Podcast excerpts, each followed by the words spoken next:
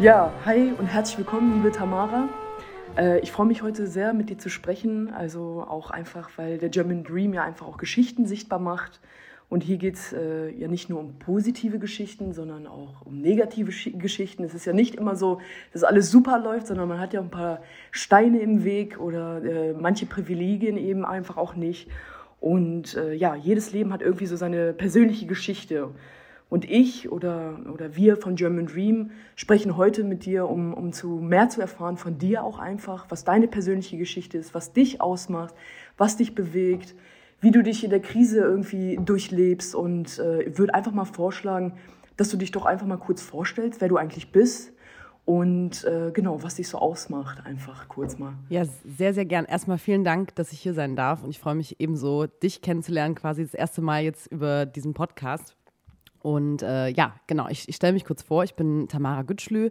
Ich komme ursprünglich aus Baden-Württemberg, äh, was in Berlin auf jeden Fall lange ge geheim gehalten wurde, damit äh, es keine Anfeindungen gibt im Prenzlauer Berg.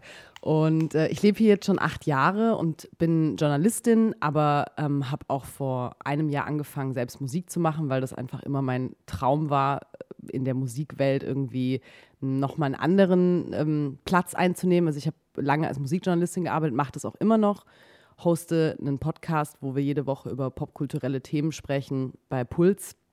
Und ähm, ja, jetzt äh, kommt der nächste Schritt quasi der Selbstverwirklichung, endlich selbst Musik zu releasen. Das passiert jetzt auch in den nächsten Wochen.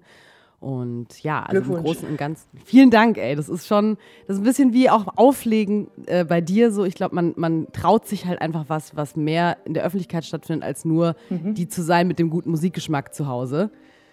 So, ja. das, äh, das kommt jetzt auf jeden Fall. Genau. Ja, es ist auf jeden Fall eine äh, richtig spannende Geschichte, finde ich. Äh, uns verbindet ja auch irgendwo die Musik so ein bisschen. Also, ne, Voll. Hast, du ja erwähnt, dass ich ja hin und wieder mal auflege. Jetzt gerade aufgrund von Corona ja leider nicht. Was ich persönlich sehr schade finde. Total. Ähm, ich, ich, weiß auch nicht, also wann es wieder losgeht, das ist, also weiß ich nicht, weil es mein persönliches Ding immer gewesen, diese Musik. Weil das hat mich ein bisschen abgehoben von, von, von meinen Geschwistern, von meinen zehn Geschwistern, die ich hatte. Und mhm. ähm, ja, aber mein Gott, es wird auf jeden Fall bald wieder weitergehen, da bin ich mir sicher. Und äh, Glückwunsch an dieser Stelle zu deinem Release und dass du da auf jeden Fall weitermachst. Vielen Dank. Ja, ich habe auch schon gehört, dass du eine großartige Journalistin bist, auch äh, was, das, was das angelangt. Und äh, woher kommt deine Leidenschaft eigentlich zum Hip-Hop? Also es ist ja Hip-Hop, das du machst, ne? Richtig? Also da liege ich richtig, oder? Genau, also es ist, ähm, was ich persönlich mache, ist glaube ich so nochmal ein bisschen mehr RB und weniger, ich habe versucht, es nicht ganz so äh, äh, hip-hoppig zu machen, dass es mal wieder ein bisschen mehr, also ich glaube einfach auch, weil die Kultur, zumindest die Deutschrap-Kultur, in der ich jetzt seit Jahren arbeite, mich irgendwann auch ein bisschen ähm, verstört hat, muss ich ehrlich sagen. Ich glaube, wenn man da nicht so tief drin ist, findet man vieles, glaube ich, an der Oberfläche wahnsinnig spannend und erstmal mhm. empowernd. Und ich meine, es passieren ja auch viele, viele Geschichten im Deutschrap, die auch wieder empowernd sind, was Identität angeht. Das ist alles cool, aber ich glaube, dahinter stecken halt oft auch sehr toxische Charaktere, auch toxische Männlichkeitsbilder. Und das mhm. hat mich irgendwie in den letzten Jahren so ein bisschen ähm, ja, zunehmend äh, einfach ein bisschen unglücklich gemacht. Deswegen habe ich für mich beschlossen, die Musik, die ich selber jetzt machen will, das ist vor allem äh, auf Englisch gesungener RB, so Neo-Soul, äh, was halt auch ein bisschen mehr die musikalische Prägung ist, aus der ich komme. Also so mhm. amerikanische Soulmusik. Aber klar, Hip-Hop ist trotzdem eine Riesenleidenschaft und ich weiß nicht, ich habe als Kind, ich erinnere mich noch, dass meine Eltern ganz viele Platten im Wohnzimmer stehen hatten, unserer kleinen Wohnung damals und immer Musik gelaufen ist, weil mein Vater einfach super gerne so dazu gedanced hat und ich dann auch als kleines Kind dazu immer im Wohnzimmer rumgehampelt bin und ähm, schon die coolsten Moves hatte. Ich glaube, die waren gar nicht so cool, aber ich, ich dachte einfach, es wäre extrem cool. Ja, ich kenne das. ich kann mir das bei dir auch gut vorstellen, dass man sich so ein bisschen zu gut fühlt mit sich selber und dann irgendwann sieht man ein Video und denkt so, mm, na, lieber nicht. Ah, lieber nicht, lass es mal nicht in die Öffentlichkeit gehen. Genau, aber ähm, so ging das los. Und ähm, dann hat sich das halt entwickelt, dass ich angefangen habe, äh, mit 19 für ein Magazin in Stuttgart zu schreiben ähm, über Musik und über Popkultur und über Stadtleben und Lifestyle-Themen. Und das hat sich immer mehr verdichtet, auch zu jetzt in den letzten Jahren deutlich aktivistischere und haltungsstärkere Arbeit. Ja. Also mir ist es deutlich wichtiger geworden als früher, dass das, was ich sage und das, was ich irgendwie mache, auch irgendwie ein bisschen Impact hat und nicht nur äh, so Selbstbeweihräucherung ja. und Lifestyle abfeiern ist. Weil das ist halt schon auch ein bisschen die Hip-Hop-Kultur. Ja, ja, voll. Also mit Hip-Hop drückt man ja aus, was man fühlt, so ein bisschen auch einfach. Ne? Voll. Ne? Und das ist ja irgendwie Genau, ja. Und eigentlich ist es eine Protestkultur gewesen. Das vergisst man aber, wenn man die Modus Mio Playlists manchmal so sieht, dass es irgendwie ja. nicht nur um Birkin Bags ging, sondern irgendwie auch mal um, um was tiefergehendes. Ja, so Musik äh, zu spielen oder zu machen oder zu singen, es ist ja irgendwie, ja, hat ja auch was mit Engagement zu tun. Man kann sich ja politisch damit so ein bisschen ausdrücken einfach. Ne? Total. Ne? Ich sehe es auch als Aufgabe. Also natürlich kann das jeder und jede anders interpretieren und ich, ich erwarte auch nicht von allen, dass sie, wenn sie in die Hip-Hop-Kultur eintreten oder wenn sie Musik machen, sofort mit einer politischen Haltung starten müssen. Das ist, entwickelt sich ja auch und viele sind super jung am Anfang. Und wenn du 19, 20 bist, hast du vielleicht ein anderes Bewusstsein als jetzt Ende 20 oder Anfang 30. Aber für mich selber war es irgendwann irgendwie zu wenig, dass man nur mit Leuten arbeitet, wo es um um Oberflächlichkeiten geht und darum, dass alles irgendwie geil ist, weil so geil ist unsere Gesellschaft ist, halt nicht. Ganz ja. genau. Also ja. es geht um tiefe, tiefere Sachen auch einfach. Ne? Also nicht diese ganze Oberflächlichkeit, die man ja in Berlin so ein bisschen kennt. Äh, da geht es ja um, tief, ne? um Tiefe einfach. Ich verstehe das. Aber dann war in dem Sinne ja eigentlich schon von Anfang an klar, äh, dass du in diese Musikschiene äh, ankommst. Allein durch, durch äh, den Background deines Vaters, was du gerade erzählt hast, dass da immer Platten gespielt wurden. Also war schon von Anfang an klar, aber hast ja dementsprechend noch ein bisschen geschrieben und jetzt den Weg irgendwie oder dich getraut, in dem Fall ein bisschen mehr zu machen, richtig? Genau, ja, auf jeden Fall. Ich glaube, das hat sich immer angebahnt, aber es gehört halt auch, glaube ich, ein bisschen Mut dazu. Und ich meine, das, da erzähle ich dir, glaube ich, auch nichts Neues. Wenn man jetzt nicht aus einer Umgebung kommt, wo ähm, Connections und, und Netzwerk und all solche Dinge irgendwie von, vom Elternhaus ausgehend schon so ganz easy gegeben sind, muss mhm. man sich, glaube ich, das halt auch irgendwie über eine lange Zeit sehr erkämpfen, diesen Platz auch einzunehmen in der Kultur oder in der Industrie, die ja. schon einfach wie viele andere Bereiche der Gesellschaft von anderen Leuten per se einfach geowned waren. Und auch in der, ich meine, in der Hip-Hop-Kultur, da siehst du eigentlich, dass es da anders war. Also in den Ursprüngen waren es oft Menschen mit einer Migrationsgeschichte oder Menschen mit ähm, auf jeden Fall einem, einem, starken politischen Bewusstsein, die diese Kultur auch vorangetrieben haben, über Missstände gesprochen haben und so weiter und so fort. Deswegen habe ich mich damit immer sehr krass identifiziert.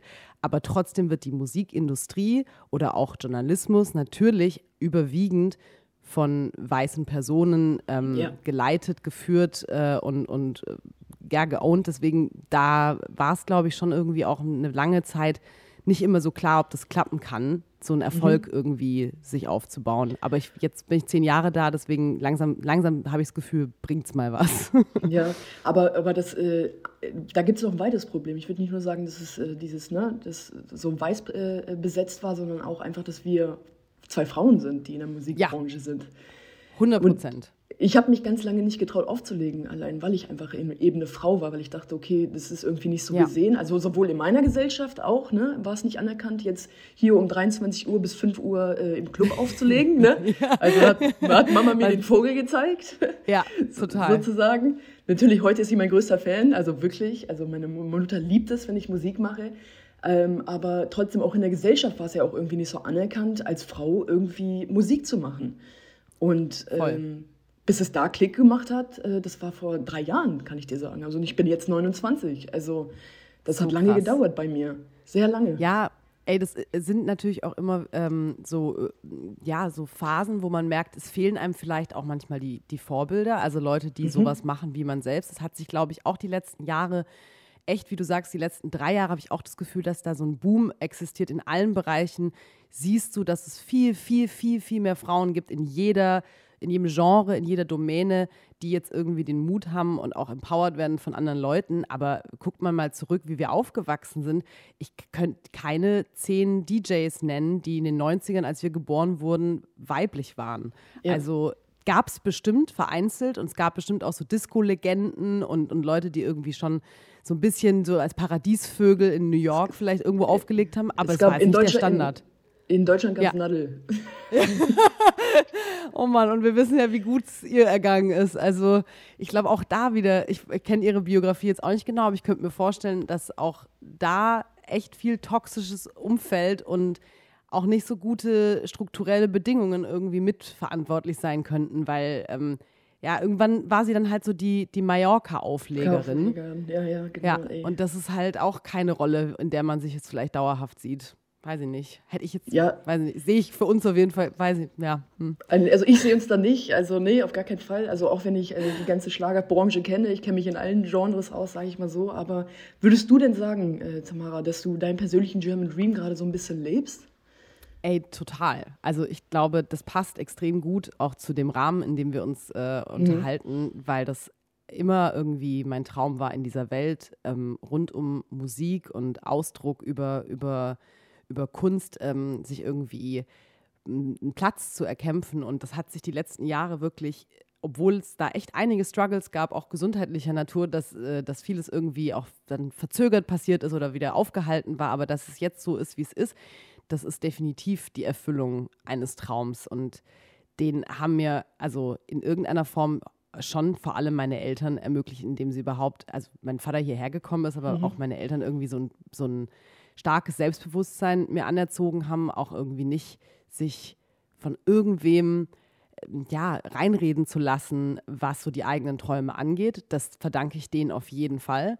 Aber mhm. auch irgendwie dann doch über die Jahre hinweg auch tolle Wegbegleiterinnen, ähm, die mich bestätigt haben oder die mir irgendwie das Gefühl gegeben haben, hey, du kannst es und du bist hier nicht nur, ähm, keine Ahnung, weil du in der Quote irgendwie äh, dienst oder weil, weil, keine Ahnung, gerade niemand Besseres da war, sondern so, du verdienst es schon. Und das ist irgendwie ein schönes Gefühl. Ich weiß nicht, wie das, wie das sich für dich in den letzten Jahren ähm, angefühlt hat, auch mal vor Leuten dann zu spielen und zu merken, das passiert jetzt wirklich. So Leute tanzen, ja. weil du irgendwie einen geilen Song aufgelegt hast oder Leute hören dir zu. So, das ist, ja, oder?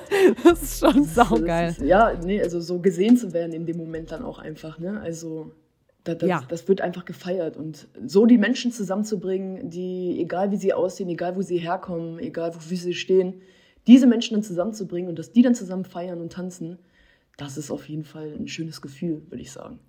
Musik ist halt auch eine krass verbindende Kraft. So, ich glaube, das, das ist genau wie beim Sport und wo deine Schwester ja auch irgendwie, also eine deiner Schwestern, Tuba, ja auch ein Teil äh, ähm, von ist. Es gibt, glaube ich, so ein paar große Blöcke in der Gesellschaft, die einfach äh, extrem schichtenübergreifend und persönlichkeitsübergreifend irgendwie Leute vereinen. Und das ist ähm, ein geiles Gefühl, wenn man merkt, dass man mit dem, was man macht oder mit dem, was man schreibt oder mit dem, worüber man spricht, irgendwie Leute auch erreicht, die so sonst vielleicht gar nicht dir zugehört hätten. Das ist irgendwie auch nochmal cool.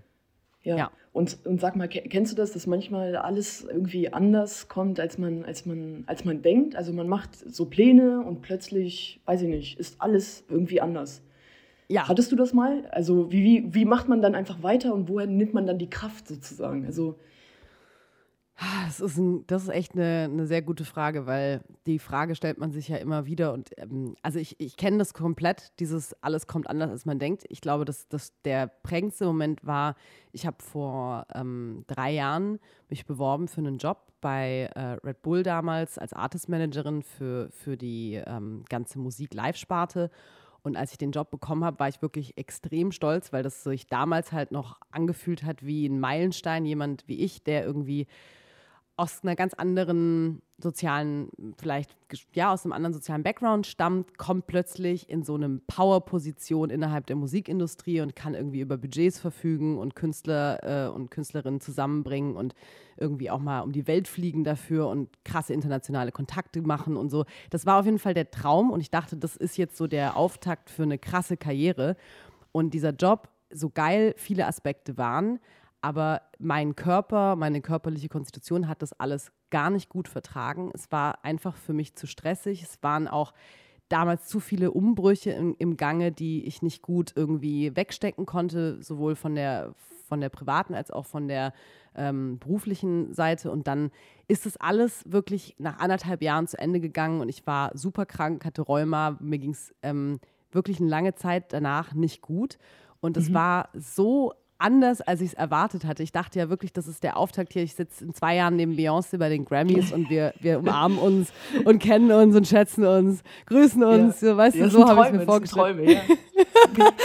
ja, und dann sitzt du im Krankenhaus und musst erstmal wieder laufen lernen. Und dann dachte ich auch so, was ist das denn jetzt hier für ein, für ein Abfuck? Weil so habe ich es halt nicht kommen sehen. Und daraus aber irgendwie dann doch den Mut zu haben, okay, ich, ich hätte auch bleiben können, aber ich habe gekündigt und war so, ich mache jetzt eine wirklich ernstzunehmende Auszeit. Das ist jetzt nicht nur so ein kurzes vier Wochen Interlude und danach stürzt man sich wieder in neue Projekte, sondern ich war dann fast ein Jahr wirklich raus, raus, habe mich komplett zurückgezogen, ganz viel an meinem Lebensstil, an meinen Essgewohnheiten, an einfach allen Mustern, die man hat und auch psychische Muster irgendwie gearbeitet und mir immer wieder gesagt, so hey, du hast voll viel drauf, aber du kanalisierst es nicht gut. Du lässt dich von vielen Leuten irgendwie manchmal in eine ungute, ungesunde Richtung leiten, ähm, bist mhm. anfällig auch für, für oberflächliche Komplimente ähm, und wenn dich jemand aber dann zurückweist, dann, dann wiegt es total schwer und dann denke ich da noch Monate drüber nach, warum diese eine Person mich jetzt nicht so geil fand wie die, die anderen.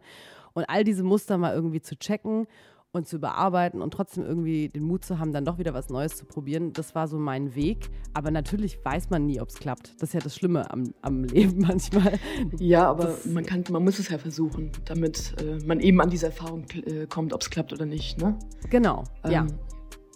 Ja, also auf jeden Fall heftige Geschichte. Hätte ich jetzt nicht mit gerechnet, um ehrlich zu sein. Ähm, also danke, dass du das in diesem, in diesem Sinne irgendwie in diesem Kontext auch mit uns teilst. Ähm, ja, ey, sehr gern. Ich hoffe, es motiviert vielleicht auch irgendwie Leute, die, die ähnliche Probleme haben. Ich meine, das, das, das kennt wahrscheinlich jeder ja, das, Mensch. Das, irgendwann gibt es Grenzen und der Körper will dann was anderes als dein, dein, dein eigener Wille und du denkst so, hä, warum sind wir denn jetzt nicht ein Team? Ich finde es gerade nicht geil, dass du mir irgendwie hier so Krankheiten in den Weg legst. Ist doch alles tutti und dann ähm, muss man sich irgendwie neu umorientieren ähm, oder einfach ja. ja, Dinge ändern. Das ist ja immer schwer für uns Menschen. Ja, absolut. Also ich glaube, wir sind es auch ähnlicher, als du denkst, nicht nur in der Musik, sondern auch gesundheitlich tatsächlich. Da war ich auch äh, Knockout äh, jahrelang leider. Ähm, Krass, das, das, wusste ich ja, jetzt auch nicht, siehst du? Ja, das, das, ja, siehst du, das weiß man natürlich nicht, weil man es nicht nach außen trägt. Aber ähm, genau. die Leute sehen ja immer nur das, was man sehen will, so vom, vom Ding her. Man teilt ja auch nur das, was man teilen will in den Momenten. Aber solche Geschichten, weiß nicht, kann man teilbar machen. Ich finde es stark, dass du das machen kannst. Ich glaube, ich bin noch nicht so weit, dass ich das teilbar machen kann für mich, weil ich es irgendwie selbst noch nicht irgendwie einordnen kann. Aber ich finde es wirklich richtig stark, dass du, dass du das kannst. Und ähm, ja, danke dafür auf jeden Fall ey, ohne Scheiß, das ist mir so ein Anliegen, auch irgendwie diese, diese Aspekte des Lebens mal irgendwie in dieser sehr oberflächlich angehauchten, dann doch irgendwie, ähm, ja, also die Musikindustrie oder auch dieses ganze Medienbusiness ähm, hat halt eben auch als, als Schattenseite, dass man von Instagram oder anderen Plattformen her halt vor allem die Erfolge und die Meilensteine anderer Leute irgendwie beobachtet und denkt, wow, alle ziehen irgendwie voll an und, und machen das und treten da auf. Und selbst während der Pandemie habe ich das noch, dass ich manchmal ähm, auf Insta war und, und mich extrem schlecht gefühlt habe danach, weil ich so dachte, boah, während ich hier irgendwie so meine winterliche Berlin-Depression wieder ausbade, äh, feiern Leute gerade weiter auf Tulum, Tansania, irgendwo in der Weltgeschichte und, und scheißen auf alles. Tel Aviv, genau, die, die, die drei Ts, Tulum, Tansania, Tel Aviv. Und, und Tamara und Thülin. Und Tamara und Tülle sitzen in Berlin und äh, gucken sich das Berliner Winterwetter an und denken sich, warum ja. sind wir nicht da? Genau, aber andererseits geht es halt auch wieder da ein bisschen um Solidarität, weil irgendwie fühlt, fühlt sich nicht richtig an, während wir gerade in dieser aktuellen Situation stecken, seinen Egoismus und auch so einen gewissen Hedonismus dann immer so auszuleben. Ich verstehe jeden, der, der Geld braucht und auch in dieser Zeit, wenn man nicht auflegen kann, dann Angebote irgendwie abwägt.